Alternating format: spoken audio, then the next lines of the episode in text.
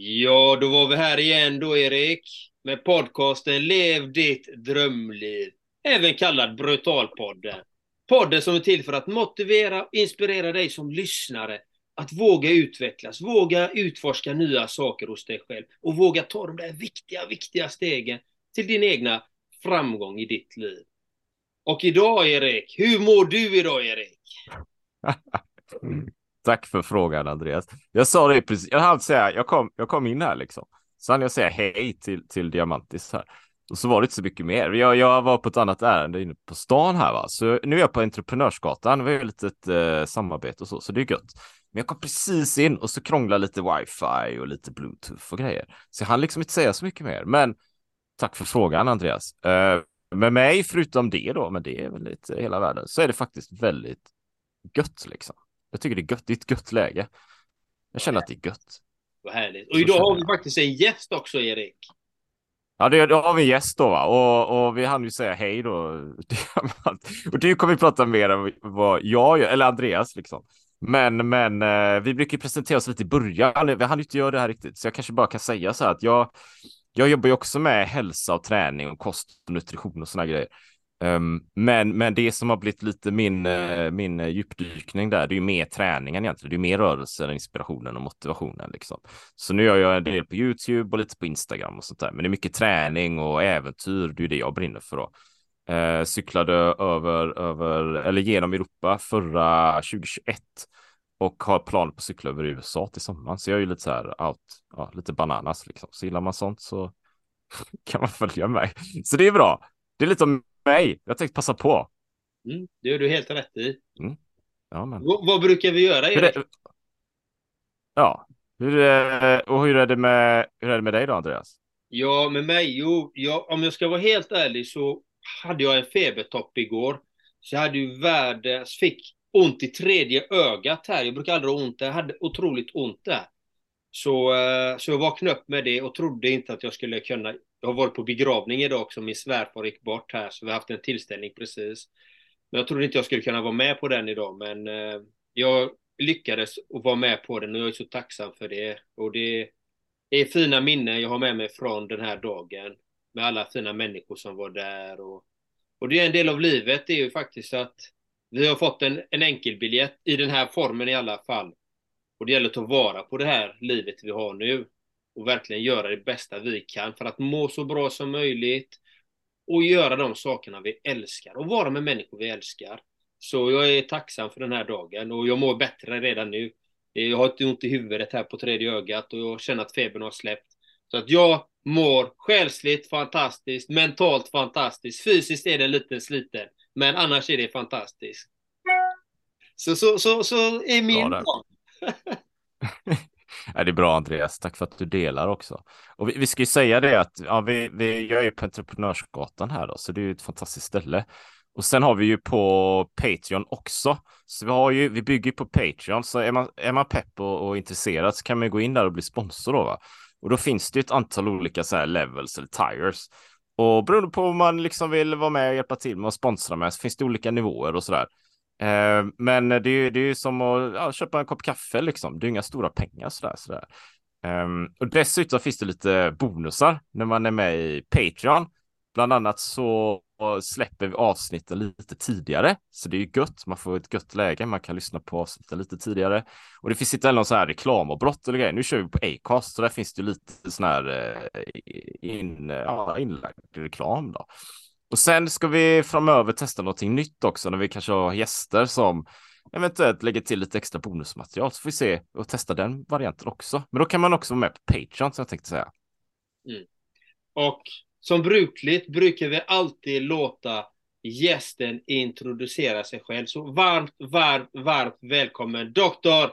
Diamantis! Tack så hemskt mycket för den, för den fina Jag kände mig som jag sprang in i en basketmatch och vi hade spiken som skulle säga Diamantis nummer 10. Det brukade, det brukade låta så. Nej, men jag är jätteglad att jag är här, Erik och Andreas. Tack så hemskt mycket för inbjudan. Eh, verkligen en ära och eh, få dela med mig av min erfarenhet, mina kunskaper och mina insikter. Och eh, som sagt, mitt namn är Diamantis Kokovinos och och eh, jag är utbildad naprapat och utbildad till läkare i kinesisk medicin. Jobbar i, eh, i Solna. Jag har en liten klinik där jag eh, träffar olika typer av patienter. De flesta kroniska med kroniska besvär. Många som varit inom vården väldigt länge som inte fått några svar eller som inte är nöjda med det svaret och den behandlingsplanen som de har fått. Och då hamnar de ganska så naturligt här. Och jag ser då varje individ som unik och försöker förstå varför de mår som de mår på olika plan, från det fysiska planet, emotionella planet och även det djupare, eh, om vi så kallar då det andliga planet. Så eh, det är väldigt spännande. Varje möte är inte det andra likt och varje person behöver en unik behandlingsplan. Så eh, det är väldigt givande. Det, det känns bra. Och, och hur kom du in på den här banan som naprapat, kinesisk medicinsk och daoistisk filosofi?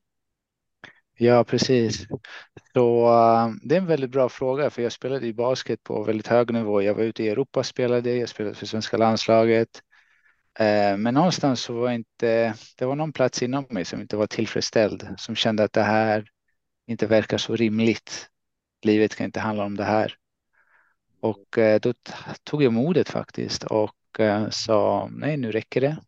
Jag var 24 år gammal och började plugga till naprapat men redan i mitten av utbildningen så kändes det som att nej, det var inte det här heller. Eh, och, eh, men jag läste klart, tack och lov. Och, men jag hade bestämt mig att jag skulle över till Kina och läsa till läkare i kinesisk medicin. Jag var verkligen nyfiken eftersom jag hade varit i kontakt med kinesisk medicin redan som 14-åring. Jag led av massa olika typer av allergier.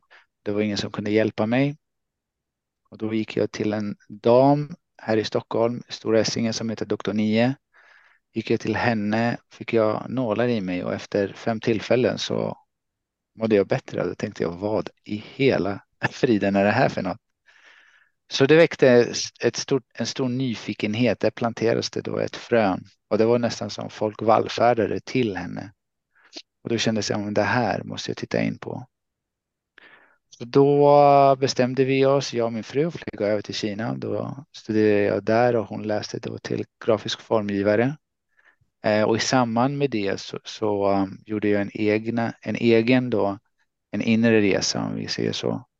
Eftersom jag kommer från ett eh, dysfunktionellt, eh, en dysfunktionell uppväxt med, med trauman.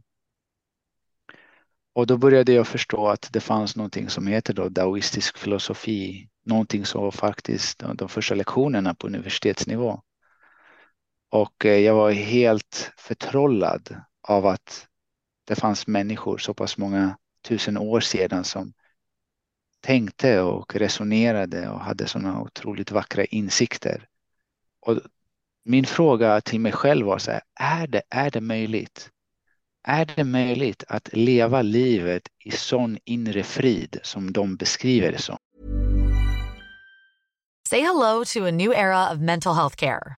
Cerebral is here to help you achieve your mental wellness goals with professional therapy and medication management support. 100% online.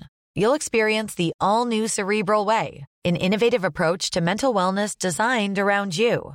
You'll get a personalized treatment plan from a therapist, prescriber, or both in a safe and judgment free space. Your cerebral therapist or prescriber will outline a customized plan with clear milestones along the way so you can get to feeling your best. With Cerebral, you're not alone in your mental health journey. We're here to empower you to live a fulfilling life.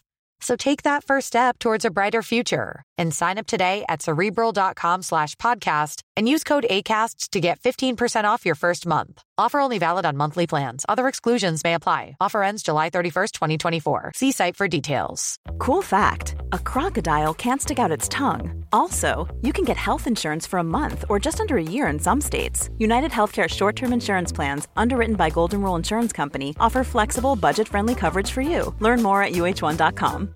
Millions of people have lost weight with personalized plans from Noom, like Evan, who can't stand salads and still lost 50 pounds. Salads, generally, for most people, are the easy button, right? For me, that wasn't an option. I never really was a salad guy. That's just not who I am. But Noom worked for me. Get your personalized plan today at Noom.com. Real Noom user compensated to provide their story.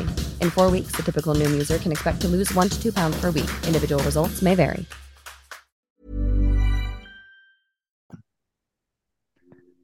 Så det var en väldigt stor eh, fråga som faktiskt ledde mig sedan till buddhistisk filosofi och till eh, hinduisk filosofi. Jag reste, varenda resa var, hade någonting att göra med att träffa eller besöka ett ashram, ett tempel, prata med munkar, med nunnor, med swamis, med gurus, med buddhistiska masters. Så det var, det var en fantastisk resa. Mm, vad fint. Utövar du, utövar du någon typ av eh, meditation eller yoga eller något sånt som jobbar inåt så att säga? Det var mer i början för att få någon form av traction och utforska det här inret.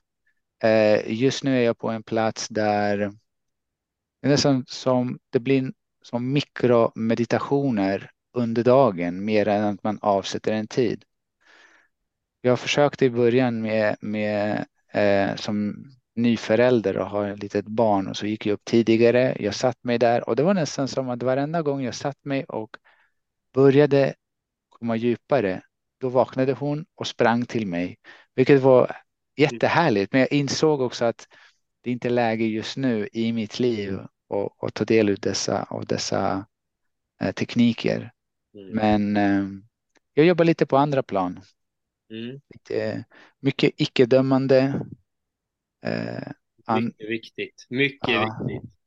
Precis. Att verkligen se allihopa eh, med ren kärlek. Vackert. Mm. Det är verkligen den buddhistiska, även i den daoistiska och även i den hinduistiska filosofin är det just det, precis icke-dömande, ren kärlek. Och vad, ja. vad är ren kärlek i, i, din, i ditt perspektiv, Diamantis? Villkorslös kärlek kan endast då projiceras utåt när vi har det inåt. Då. Mm. Och det är en jätte... Det är en komplex fråga, det är en stor fråga, det är en väldigt djup fråga. Och och, och den självkärleken, egentligen den självkärleken vi vi behöver, själv, vi behöver den villkorslösa kärleken från våra föräldrar som ett medgivande att vi ska älska oss själva. Och det här då, ifall det sker, då kommer vi växa upp utan att egentligen reflektera över det. Det kommer bli så naturligt för oss. Men ifall vi växer upp och vårt värde då baserat på vissa villkor, baserat på vår prestation, vårt utseende, vår, vårt beteende, då misstolkar vi det. Vi misstolkar det som att okej, okay, tydligen så är inte jag tillräcklig som jag är. Jag behöver bli någon, jag behöver bete mig på ett specifikt sätt, att leva upp till de här förväntningarna som finns. Och det är under sådana omständigheter då som egot får utrymme att växa till sig. Och då kommer vi in i vad som jag kallar då det psykologiska blivandet. Så eftersom min misstolkning, vilket det, det bottnar i en misstolkning, min misstolkning att jag inte är tillräcklig leder då till att tron att jag behöver bli något. Så jag börjar, det kan vara vad som helst, eh, hoppa in i en akademisk karriär där jag verkligen strävar till att bli någonting som är väldigt, väldigt svårt.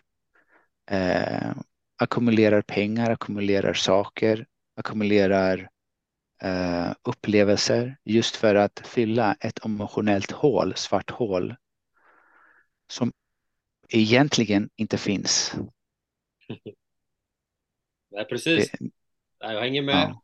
Och jag har ju läst lite, du beskriver ju också om att eh, stress och allting är en, och många sjukdomar är psykologiskt eh, psykologiskt berättigat om man ska säga att de är, är i vårt egna ego och vårt eget tankemönster, i vår egen programmering. Mm.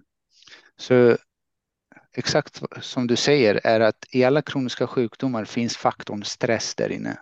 Mm. Och när vi pratar om stress, inte den stressen när man går till gymmet och stressar musklerna för att få en positiv respons. Men det här är negativ, kronisk, destruktiv stress. Mm. Det är en stress, vilket egentligen bottnar i en inre konflikten, konflikten att jag inte är tillräcklig. Mm. Och därav alla bekräftelsen säger han vi kommer försöka få genom livet är egentligen inte bara någonting som vi är ett behov av att fylla ett svart hål inom oss. Men det är också ett försök att försäkra oss att andra inte ser oss så som vi ser oss själva. Mm. Så när jag går upp till Erik och, och ska visa framfötterna och jag ska vara duktig och jag ska anpassa mig ut efter hur han, jag tror att han vill att jag ska vara för att han ska tycka om mig. Det är mer att jag inte vill att han ska se mig så som jag ser mig själv. Mm. För att hans beteende, det som triggar då, är någon annans beteende i annans beteende. Det är att vi befarar att det de andra undermedvetet eller säger omedvetet då är sant.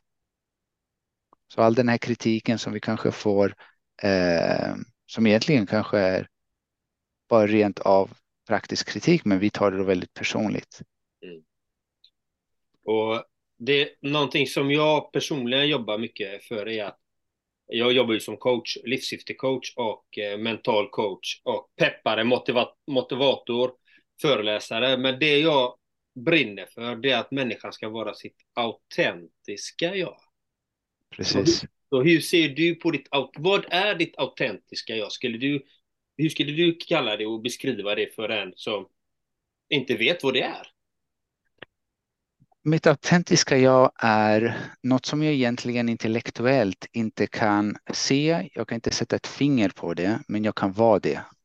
Mm, mer eller, det är mer eller mindre när jag slutar försöka.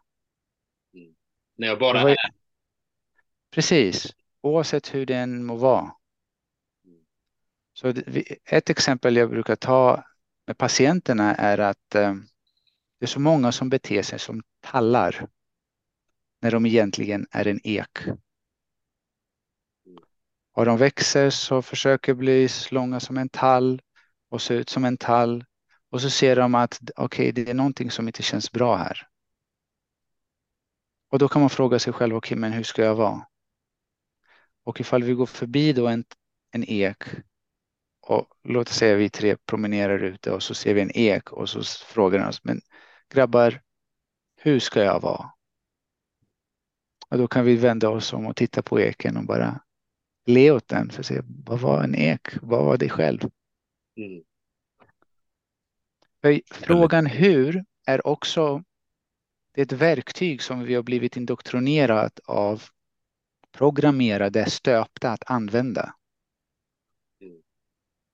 I just den här önskan för en form av framgång. En psykologisk framgång. Men frågan hur egentligen, den är väldigt våldsam och den är väldigt, väldigt maskulin i sin energi. Och vi kan fråga hur, hur ska vi sätta upp en jättebra podd? Eh, hur ska vi sätta upp eh, ett bra program? Hur ska vi träna? Hur ska vi motivera? Och så vidare. Men när det kommer till inåt, det finns inget hur i att vara sig själv. Vilket betyder att vi kan inte gå in till epicentrumet av vår feminina energi, kärnan, genom det maskulina. Vi kan inte gå in till hjärtat genom intellektet. Och det är det som blir så frustrerande för vissa. För man är så indoktrinerad i det här hur att de skulle mycket hellre ta ett svar som vet du vad, du behöver hänga på Erik och korsa USA på cykel. Sen ska du paddla ner förbi Mexiko och Panama och sen ska du simma tillbaka. Du säger hellre skulle de ta det som ett svar än att gå den andra vägen inåt. För det finns inget görande. Det är nästan som en det, det, är en passive action. Det är någonting som sker som en konsekvens av en psykologisk avslappning. Mm. Och vi säger inte släpp det förflutna eller släpp din identitet. Låt allting bara falla av. För att även att släppa kräver en form av rörelse, det kräver ett beslut, det kräver en action. Medan att låta det falla av är en konsekvens av din psykologiska avslappning. Och där kan vi komma in på meditation, så någonting som du berättade för mig Andreas, att eh, någonting som du arbetat med. Ja, Ja, och, jag, och det är precis, precis det du säger. Man kan inte jobba med intellektet när man vill vara i sig själv, i sitt egna varande. Du kan inte jobba med intellektet. Det är ingen, det är ingen kommunikation däremellan. Det, det, Precis. Den, den finns inte, utan när du är i varandet, då är du i varandet. Precis. Och, och det är ingenting man kan tvinga fram, utan det, man behöver avsätta tid, man behöver gärna ha isolation. Att ha den tiden att vara i det varandet. Mm. Att låta allting bara komma som det är. Och till mm. slut, till slut så kan man landa i sitt autentiska, i sitt varande. Men, Precis. men det, är, det är ingen quick fix. Det tar tid ibland för vissa. För mig tog det lång tid när jag hamnade i de där tillstånden. Det, det, ja. Det är inga enkelt. För egot är ju där och intellektet är där. Som ja. är hela tiden närvarande och tankarna kommer hela tiden.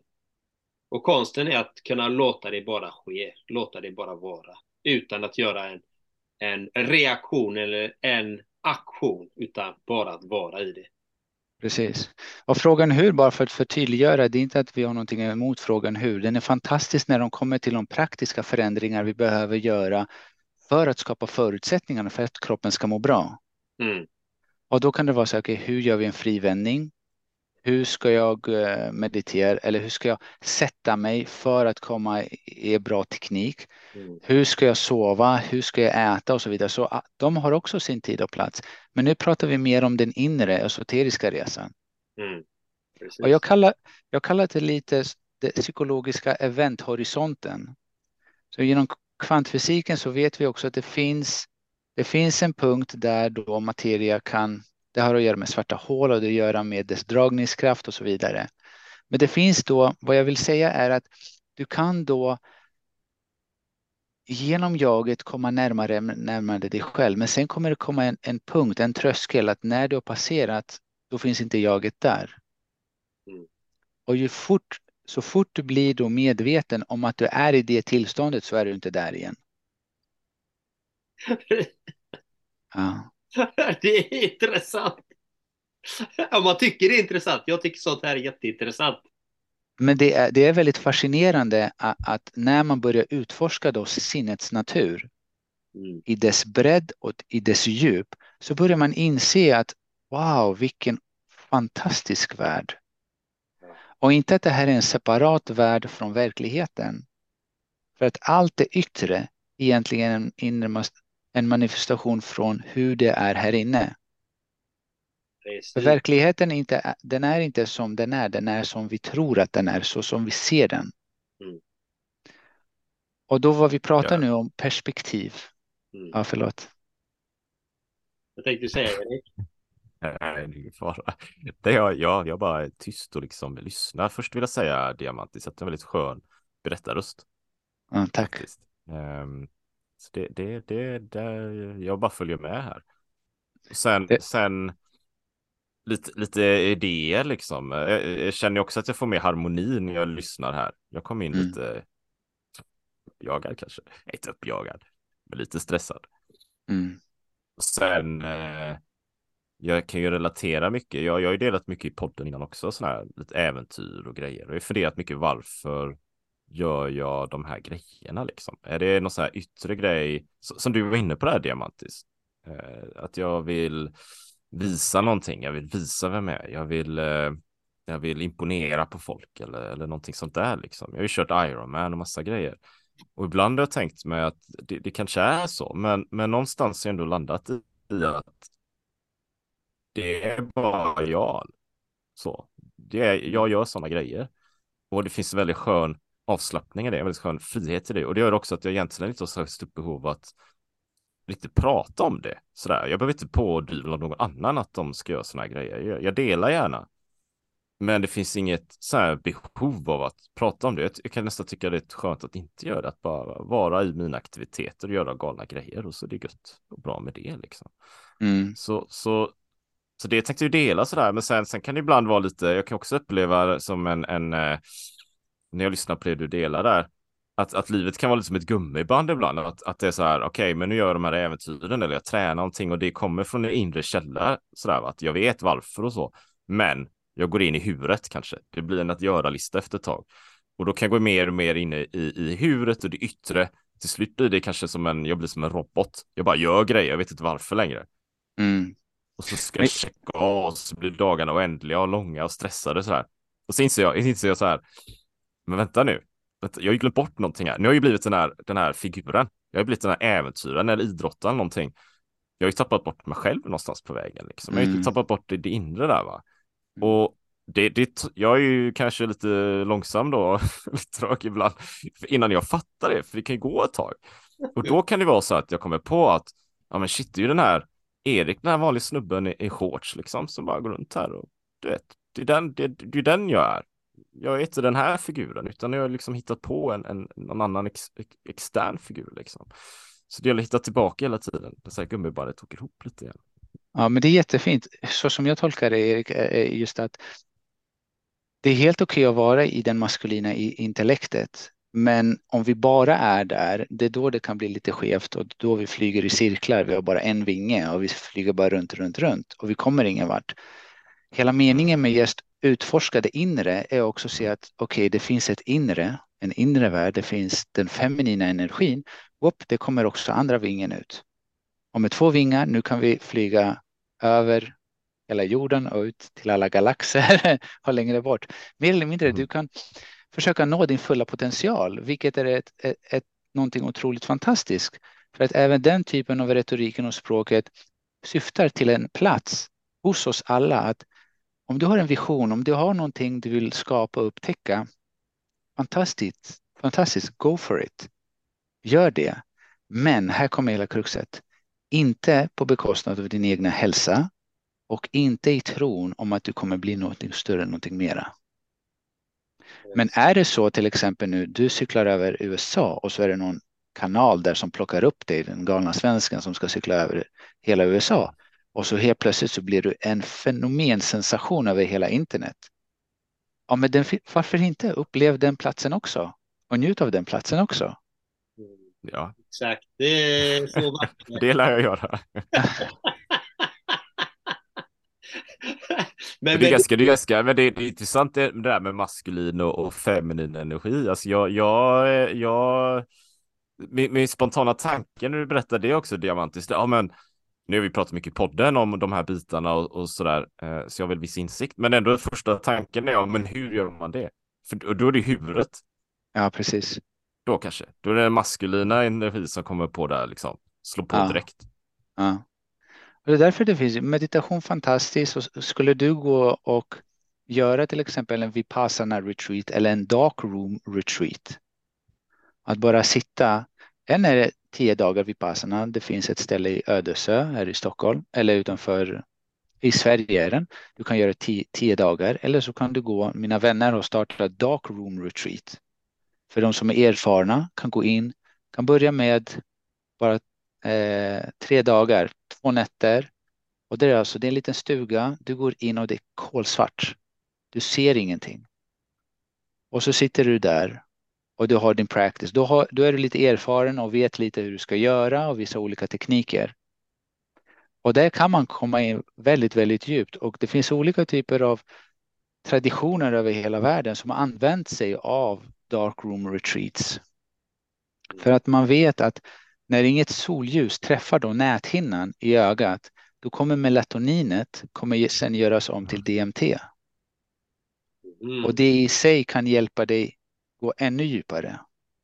Wow. Det, jag har ju hört historier om, jag har hört historier om munkar. De, de, eh, de lägger dem i en typ kista eller någonting och låser in dem x antal dagar så att de ska få vara där inne och mediterar. Du vet, de kan inte komma ut. Du vet, de är där en vecka eller någonting. Utan mat, utan vatten. Ja, det finns Extrem olika sätt. meditation.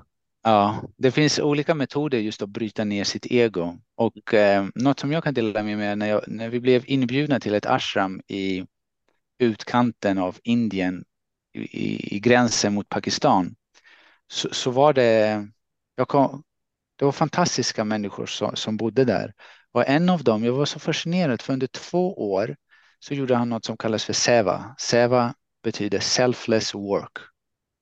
Det vill säga, jag, har ingen, jag har ingen egen röst i form av att jag vad jag vill. Jag är där och tjänar alla som behöver hjälp. Och det var bara, det var bara en förberedelse och den här förberedelsen, han var redan två år inne på den och då tänker man två år på bara en förberedelse för att bli initierad i den hinduiska traditionen och bli en sannyasi. Vilket var fantastiskt. Att inte, ja men okej, nu behövs det tvättas där, då tvättade. Nu behövs det skötas om i trädgården där, då gjorde han det. Men det, i hans huvud, det var inte så här att han var en slav för alla andra, vilket också är ett väldigt fint perspektiv. Men det var verkligen så selfless work för någonting, för någonting högre. Så, så, det finns olika metoder av att bryta ner sitt ego. Det är klart att inne i kistan kan vara lite extremt kanske. ja, men, det, men det finns ju, och det är det som är så intressant, till exempel fasta, till exempel. Det står ju i de här religionerna, många religioner också, du ska icke ljuga, du ska icke fast, du ska, du ska icke slå någon. Det finns ju olika föreskrifter, men må, många gånger så säger de inte varför du ska mm. göra det här. Och, och mm. här, vi pratade, du och jag pratade lite innan, innan Erik kom, innan vi startade podden om energier och det är därför jag kontaktade dig, liksom med de här lagrade energierna i kroppen. Mm. Och jag ljög ju i fem år ungefär, varje dag. Mm. Och när vi ljuger och vi blir, när vi ljuger så får vi en känsla i kroppen. Det känns inte bra, det känns inte skönt. Och blir vi påkomna då och, och ljuger vi ännu mer, då blir det ännu starkare. Mm. Och sen när du går därifrån, den har inte försvunnit. Den ligger kvar i din kropp. Det är mm. någonting som ni alla ska, alla som lyssnar, lyssnar ut. För det, allt, alla de här obehagliga känslorna, de ligger kvar om vi inte lyckas att lokalisera dem, acceptera dem och se dem. Det är mm. där de kan försvinna. Och det var faktiskt precis som du sa, jag var på ett Vipassana retreat, gjorde 10 days och då hade jag sådana kraftiga förnimmelser, sån smärta som Gud vet var. Men jag lyckades vara i varandet och acceptera den och då försvann den. Mm. Och, och, det, och det finns många olika processer och fasta är också en process man kan få lösgöra ego. Till exempel att gå utan mat flera dagar och lära känna sig själv. Möta ilska, möta frustrationen, möta hungern, möta allt det där. Det finns många olika tekniker. Isbad kan vara ett också, att vara mm. länge i vatten. Det finns många olika tekniker för att lösgöra egot. Vilket mm. jag tycker är intressant. Ja, och när vi, för att bara förtydliggöra för de som kanske inte är så bekanta med just, det är bara att inte förinta, men precis som du beskrev det, förlösa. Förlösa, vad vi ser, vi pratar ju, man nämner väldigt ofta egot som the terrible master and the wonderful servant. Så det har att göra med en liten hierarki där.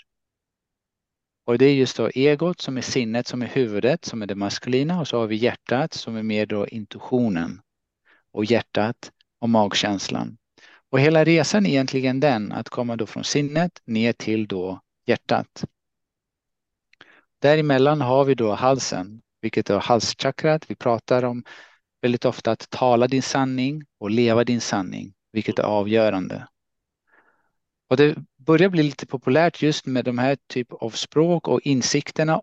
Och trots att man vet att det är viktigt så kan det vara så är det väldigt många som säger, men vet du vad, det, det är svårt. Det är svårt när min chef kommer och ställer vissa krav att jag ska upp för, stå upp för mig själv och så vidare. Och anledningen till att det är svårt är att bakom då halsen, rösten, så har vi då hjärnstammen. Och det är där vi har då rädslor. Rädslorna kommer då från reptilhjärnan. Det är en urgammal system som finns där för att skydda oss. Och för att passera det behöver vi då möta våra rädslor som väldigt ofta bottnar just i, då i rädslan att bli avvisad, rädslan att dö, vilket mm. är den största rädslan. Men just, just att bli avvisad kommer då i hand i hand just med vår dysfunktionell uppväxt eller våra trauman.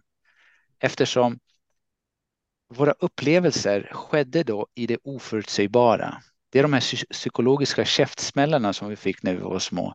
Som vi misstolkade att det var på grund av oss. Och skulle det vara så att vi inte anpassar oss efter hur vi tror att våra föräldrar eller omgivningen vill att vi skulle vara, då finns då rädslan att bli avvisad, övergiven, riskerar att dö. Så det här är också ett inbyggt biologiskt programmering som har funnits då eh, i människan. Mm. Och just att det är en del också utav det mänskliga lidandet. Att vi går igenom livet och lider, vilket är en del utav den mänskliga upplevelsen. Det här går tillbaka, så mänskligheten har försökt tackla det här i årtusenden och det går tillbaka till Buddha och hans fyra ädla sanningar och längre bak. Och det är att leva innebär att lida. Lidandet kommer från identifieringen med dina tankar, med ditt ego. Tre, det går att bryta sig loss. Och fjärde, vi bryter oss loss genom att skapa distans. Millions of people have lost weight with personalized plans from Noom. Like Evan, who can't stand salads and still lost 50 pounds. Salads generally for most people are the easy button, right? For me, that wasn't an option. I never really was a salad guy. That's just not who I am. But Noom worked for me. Get your personalized plan today at Noom.com. Real Noom user compensated to provide their story. In four weeks, the typical Noom user can expect to lose one to two pounds per week. Individual results may vary. Normally, being a little extra can be a bit much. But when it comes to healthcare, it pays to be extra. And United Healthcare makes it easy with Health Protector Guard fixed indemnity insurance plans. Underwritten by Golden Rule Insurance Company, they supplement your primary plan, helping you manage out of pocket costs without the usual requirements and restrictions like deductibles and enrollment periods. So when it comes to covering your medical bills, you can feel good about being a little extra. Visit uh1.com to find the Health Protector Guard plan for you.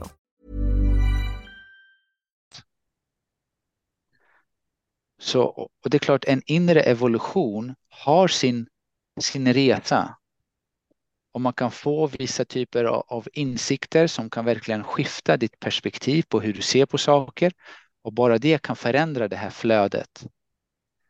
Men kinesisk medicin ser då att alla de här olika typerna av trauman som man gått igenom och oförmågan att tala sin sanning och leva sin sanning skapar en form av blockad, blockering.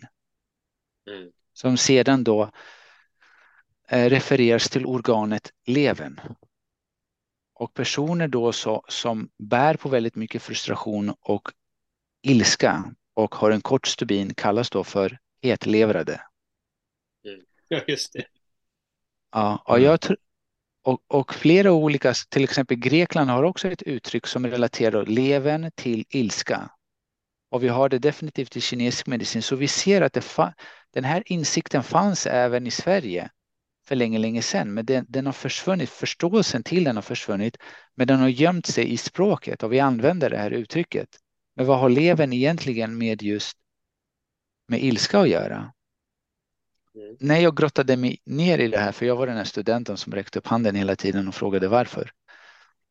Och kinesisk medicin då tog mig till en viss punkt.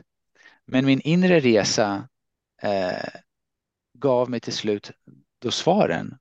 Eh, dels utifrån, men det har varit små bitar här och där. Mm. Men vi behöver ju vara i fight or flight för att bära på de här frustrationerna, irritationerna, ilskan, för det har att göra med vårt förflutna. Så när sinnet är då fast i det förflutna, vilket egentligen är det som är blockerat, eftersom ingenting i hela universumet egentligen kan stå still, allt är dynamiskt och cirkulerar. Det enda som kan vara fast är vårt sinne i det förflutna. Så en händelse, en traumatisk händelse, någonting som hände, det kan vara sexuellt, det kan vara fysiskt, det kan vara emotionellt. Att vi inte fick utrymme då att bearbeta den upplevelsen och de känslorna. Så vi hamnade djupt i den här brunnen och vi fick inte hjälp att komma ur den. Där kommer också misstolkningen att vi inte är tillräckliga, Sekundärt till den kommer då känslorna av skam, skuld, rädsla. Och därefter då fortsätter vi ett liv i det psykologiska blivandet fortfarande med den här typen av bagaget som uttrycks som irritation och frustration och ilska.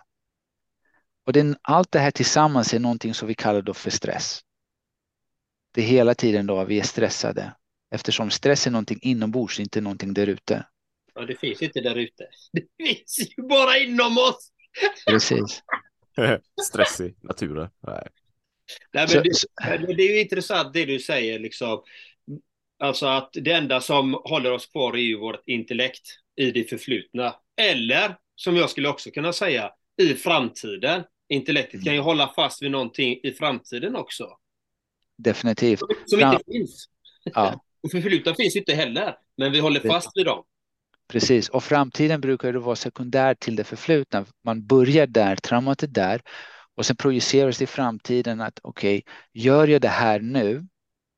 Eh, det kan vara en akademisk karriär, det kan vara någonting jag ska samla. Då lösningen är det framme.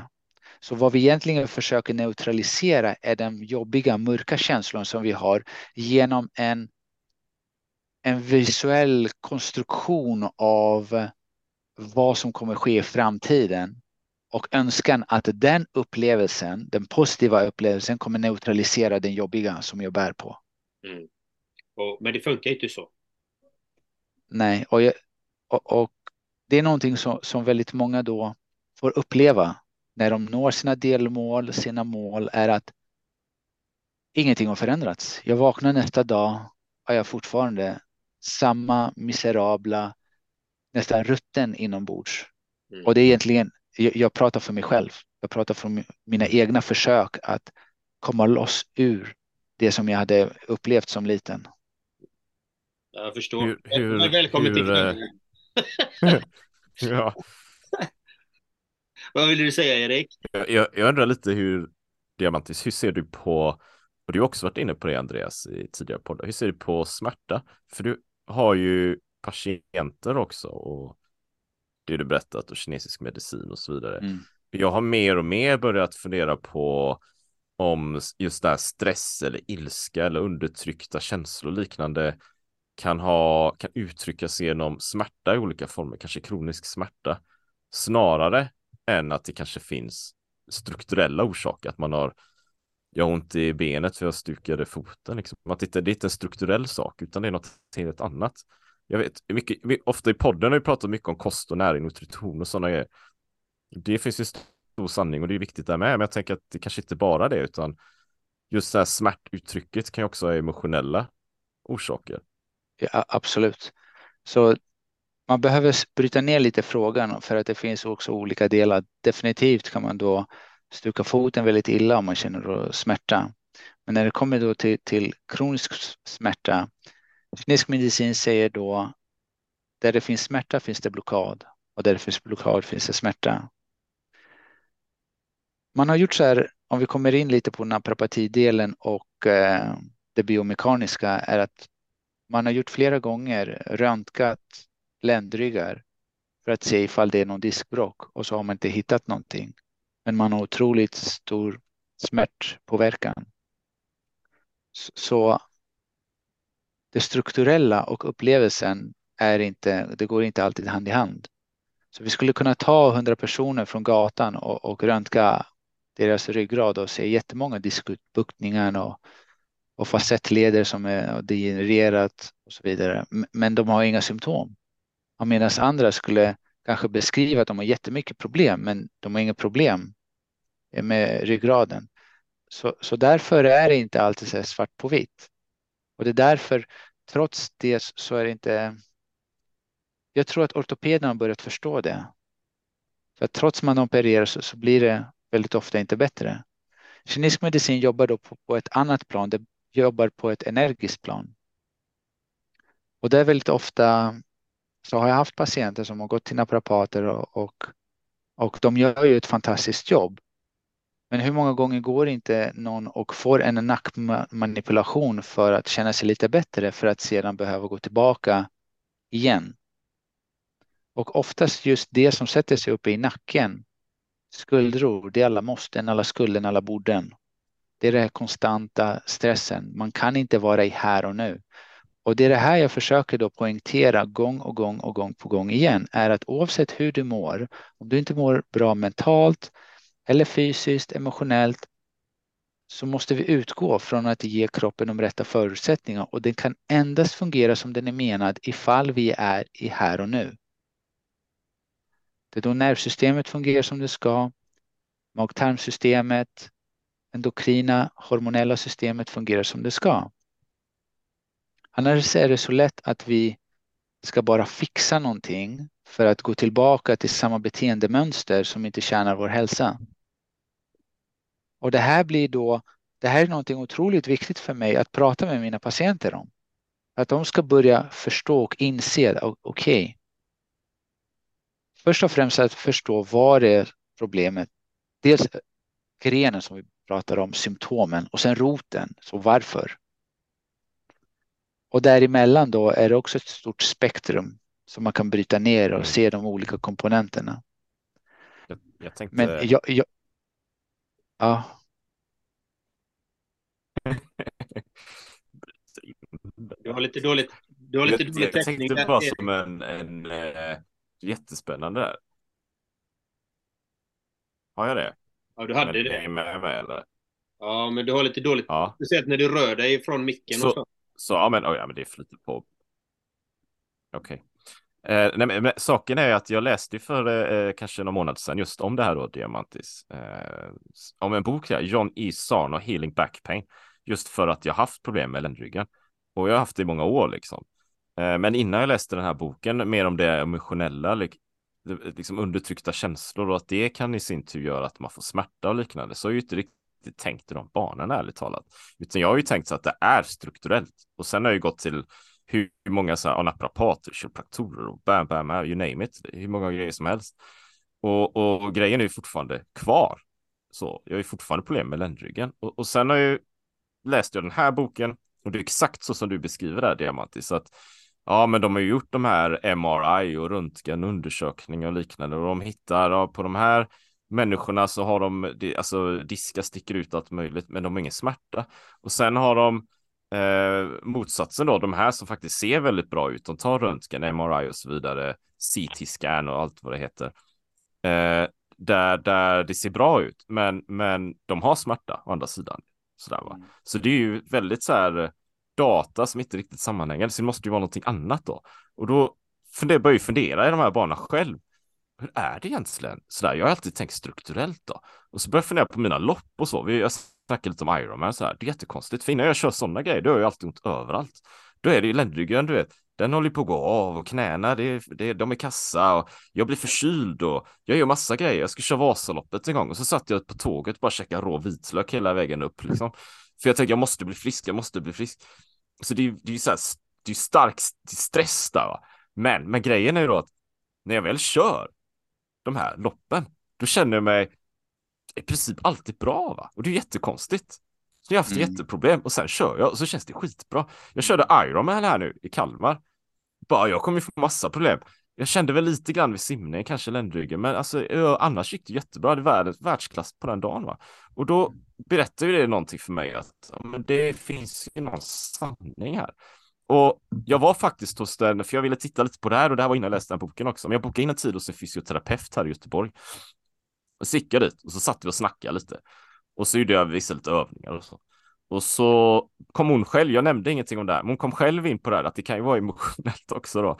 Så bara, ja men det är jätteintressant. Och sen gjorde jag lite övningar och så tittade jag lite musklerna och sa, ja men det är inget strukturellt. Det ser ju bra ut. Alltså du du, det funkar ju.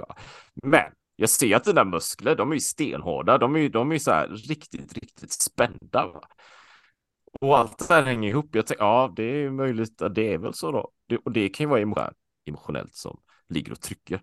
Min poäng i slutändan är väl egentligen att ja, och för lyssnarna också, kanske titta inte enbart på det strukturella utan titta också på det emotionella. Det kan vara så att det känns bra, det är bra, men om det är undertryckta känslor så kanske det är något annat som ligger och lurar där. Va? Och det kan mm. vara där som svaret är. Ja, definitivt. Och det är en jätteviktig plats att kolla in på. Samtidigt, bara för att klargöra att vi menar inte att allting är i vårt huvud.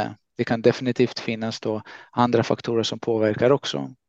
Men det finns ju någon, en, det gjordes en jätteintressant studie eh, om vi kommer in lite på placebo. De gjorde placebokirurgi på patienter med eh, knäosteoartrit, vilket betyder en degenerativ autoimmun sjukdom där brosket, leden förstörs fullständigt i knäna.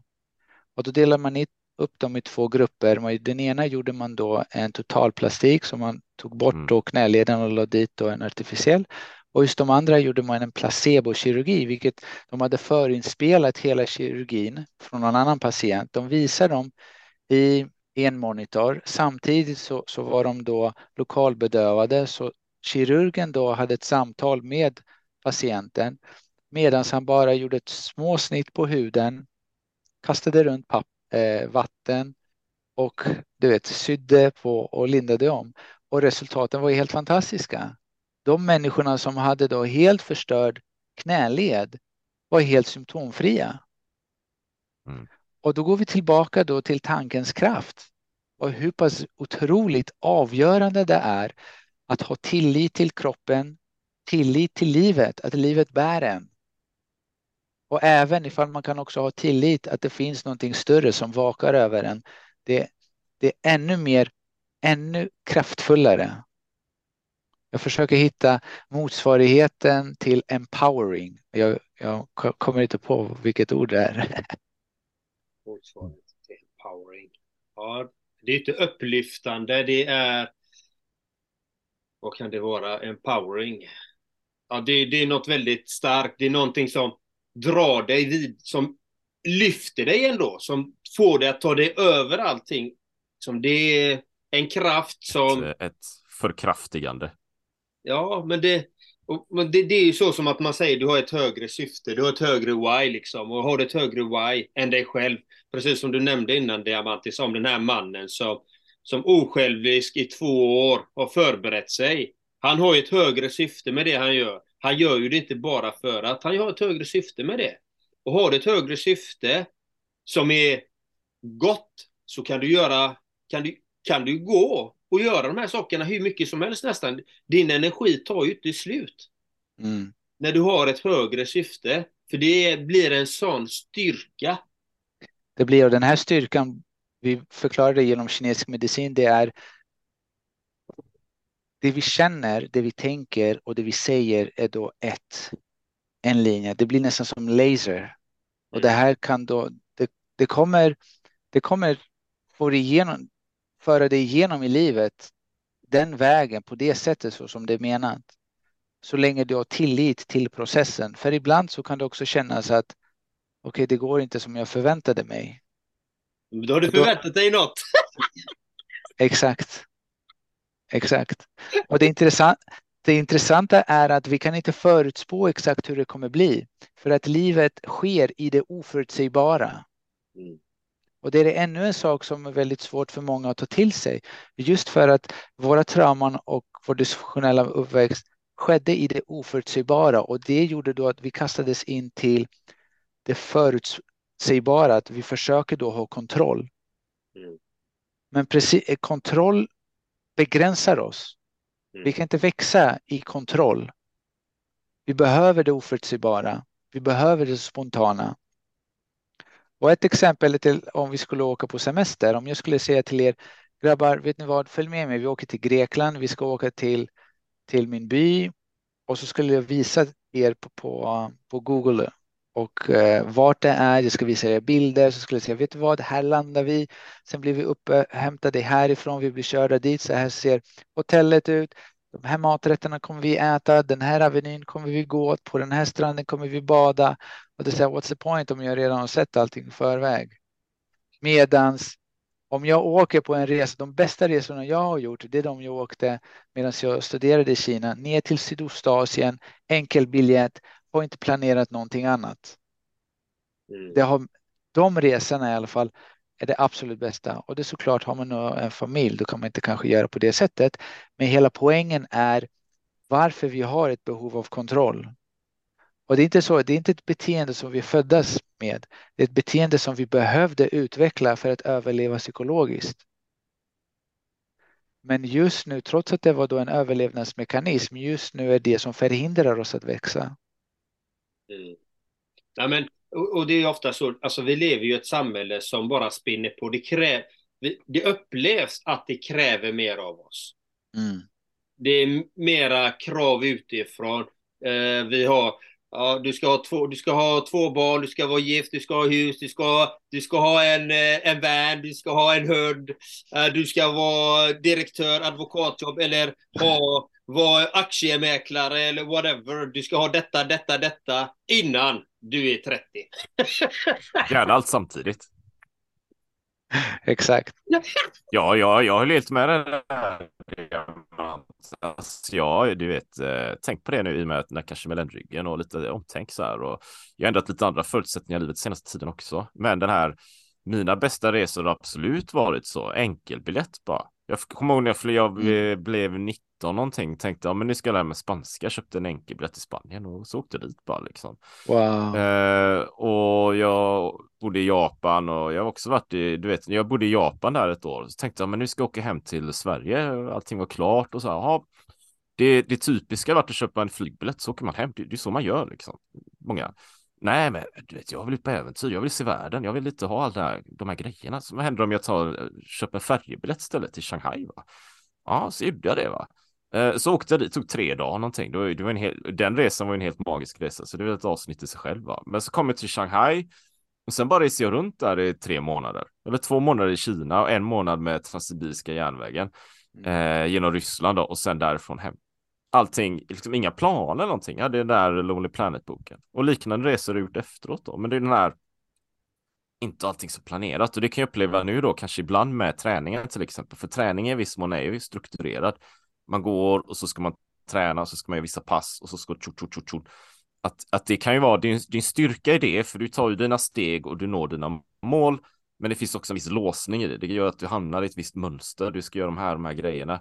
Så ibland kan det vara som en, eh, ja det där gummibandet igen kanske, en liten slitning liksom. Att jag, jag visst, jag satsar på de här målen, men ibland vill man bara ta en enkelbiljett och dra iväg. Och det är helt också... Du har ju en enkelbiljett, du har ingen annan biljett. Jag har returbiljett. du har ju en enkelbiljett! du har ju bara en enkelbiljett Erik, i den här formen. Ja, Ja, bara en, en enkel biljett. Nej, jag tänker på det med resa och, och, jag tänker det när du säger det feminina hjärtat, eh, Diamantis. Och då, då, då reflekterar jag ju till när jag hittade hem. Min, min vackraste resa, det var ju en inre resa. Exakt, det, var, det, var, det var ju ett retreat med compassion and love. Det var bara fokus på det. Mm. Och så var det ändå då man skulle sitta, söjl där, ja ni kan sitta uppe hela natten tills månen, tills månen går ner och solen går upp. Det gjorde Bödda så blev han upplyst. Då tänkte mm. jag, men det kan jag med göra, det är inga problem. Så jag satt mm. ju där tills månen gick ner och solen gick upp. Men under den meditationen så landade jag i mig själv. I mitt hjärta. Jag kände, jag är hemma. Jag behöver ingenting annat. Jag är hemma, behöver ingenting. Jag är hemma. Och så kände jag, från hjärtat upp till hjärnan. Impulser från hjärtat som pratade med hjärnan. Det skickades. Och jag har inte känt det efteråt, just den connection så, men den har lagt sig i mig. Den kommer aldrig försvinna. Jag är hemma. Mm. Jättefint. Ja, och det, och det, är så fint när du säger att det feminina är i hjärtat för att det är ju vårt känsloregister. Hela känsloregistret finns ju där.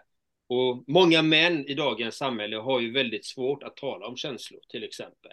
Prata, ja, kommunicera om de bitarna, kunna, kunna känna dem för att det är att vi ska vara starka, vi ska vara, vi ska klara oss själva, vi ska, vi ska vara bäst, störst, vackrast. Det, det är så mycket utanpå som har satt programmeringen i många mm. män. Mm. Och det är, inte, det är inte bara att känna, det är också att lära sig tolka. Mm. Och till och med en känsla kan ha också, den, den i sig har ett stort spektrum och kan variera. Så ju mer man är då i sin intuition, i sitt hjärta och känner av, desto mer finkänslig blir man också. Mm. Och med tiden då, egentligen så, så det idealiska skulle vara att ha en faderfigur, en pappa som verkligen kunde leda då den unga sonen igenom allt det här och en en mamma, närvarande mamma, närvarande pappa så att man lär sig allt det här då, variationerna, de små eh, förändringarna och kunna tolka dem till vad det egentligen betyder. Mm. Man kan se ibland små barn när de växer upp, de känner någonting och, och de vet inte, ska jag skratta nu, ska jag gråta nu eller ska, ska jag vara frustrerad, orolig och så vidare. Och det är bara huller om buller. Och vår, föräldrarnas bland annat uppgift är då att lära dem att särskilja. Ah, Okej, okay, det här, du är glad, så vi pratar just om känslan och hur den uttrycks och även att tillåta då barnet få sorgsen, vara ledsen eller frustrerad, vilket också är väldigt, alla de här, det är väldigt lärorikt att gå igenom alla de här känslorna för att kunna förstå. För att som människa, i alla fall jag, jag vill då inkludera alla känslor, hela spektrumet. Jag vill uppleva det här mänskliga livet i dess full, fullständiga, inte potential, men sin helhet. Mm. Och inte selektivt säga okej, okay, jag vill bara känna det där, bara glädje och lycka, eufori. Nej, jag vill också kunna känna det andra också. Och sorg och oro. Det finns också, det är en del av mänskliga upplevelsen. Mm. Men om, om vi pratar då liksom eh, känslor och lidande, eftersom vi pratade om lidande i början och Erik eh, snuddade också vid ordet lidande. Och, men det finns oftast en, en visdom i lidandet. Kan du hålla med om det? Ja, absolut. Och speciellt om vi går tillbaka och pratar om smärta och hur pass viktig smärta är. Smärtan är avgörande. Mm. Smärtan är avgörande för att det är det som egentligen är vårt verktyg genom födelsekanalen till ett högre medvetande. Det är det som till slut som kommer få oss ner på knäna och fråga vad är det som händer egentligen? Vart är det det har gått snett? Mm. Vad är det jag har missat? Vad är det jag gör fel? Mm. Och egentligen är smärtan väldigt, väldigt obehaglig, men det finns så mycket kärlek i den. Mm. Och jag brukar berätta till mina patienter, speciellt de som är väldigt kroniskt sjuka, är att deras symptom, om de verkligen ser dem som uråldriga budbärare med visdom, så har också, om vi ser så, Moder Jord genom kroppen ger oss en väldigt snävt fönster i hur vi får bete oss. Jag jobbar väldigt många med utmattningar, ME, autoimmuna sjukdomar och gör, sköter man sig inte, ja, men då får man bakslag. Då får man där en, en, en örfil av Moder Jord. tillbaka där. Gå tillbaka och lär dig det du inte det du borde ha gjort bättre. Och är det ingen örfil så är det en knockdown. då är det en hammare i huvudet. ja, men det är så. Och grejen är ja. att just den, den, man brukar säga the terrible mother is the wonderful mother. Mm. Och det, det är den här symboliken att hon har två ansikten. Mm. För, för att man ska inse att jag inte är skapt här för att förstöra mig själv. Det är så här, hon kommer inte tillåta mig själv förstöra mig själv på det här sättet. Om jag bara lyssnar och verkligen och lyssnar inåt, följer min sanning, talar min sanning, följer min intuition, skapar de praktiska förutsättningarna. Och där är allt det här kommer då göra att du gradvis kommer höja ditt medvetande. Mm. Där kommer också dina insikter. Mm. Att det har inte så mycket att göra med vad jag vill. Det har att göra med vad behöver jag göra. Och när man, när man gör en sån inre resa, vilket egentligen blir undviklig, då kommer man också till en punkt där det är en form av surrendering det till slut blir det så här, ja, men visa mig vägen. Och jag gör så, så, som, som jag behöver göra. Jag har inga personliga preferenser. Mm. Det är så här, när jag var som sjukast, för jag var ett halvår var jag sängliggande och det här var bara för tre och ett halvt år sedan. Då var det verkligen så att behöver jag äta rå lever och vitlök i resten av mitt liv, I do it. För att jag väljer liv. Jag väljer min hälsa, jag väljer liv alla dagar i veckan. Ta allt, ta allt jag äger. Jag är inte intresserad av någonting. Ta det. Det enda jag vill, jag vill liv. Jag vill leva. Det här, vi ska gå in på det här med nu. Och vi, eh, I en förlängning av podden här nu, det här precis du nämnde nu. Och det är för våra fantastiska Patreon-lyssnare som kan gå in och följa just den här intressanta resan av Diamantis.